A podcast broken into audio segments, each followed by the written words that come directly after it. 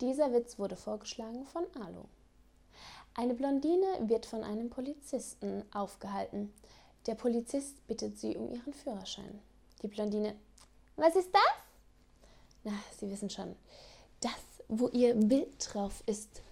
Die Blondine sucht in ihrer Tasche und findet einen kleinen Spiegel. Sie nimmt ihn heraus und schaut hinein. Hier ist mein Bild drauf. Der Polizist nimmt ihn, schaut auch drauf und sagt, oh, Entschuldigung, wenn ich gewusst hätte, dass Sie auch von der Polizei sind, hätte ich Sie natürlich nicht aufgehalten.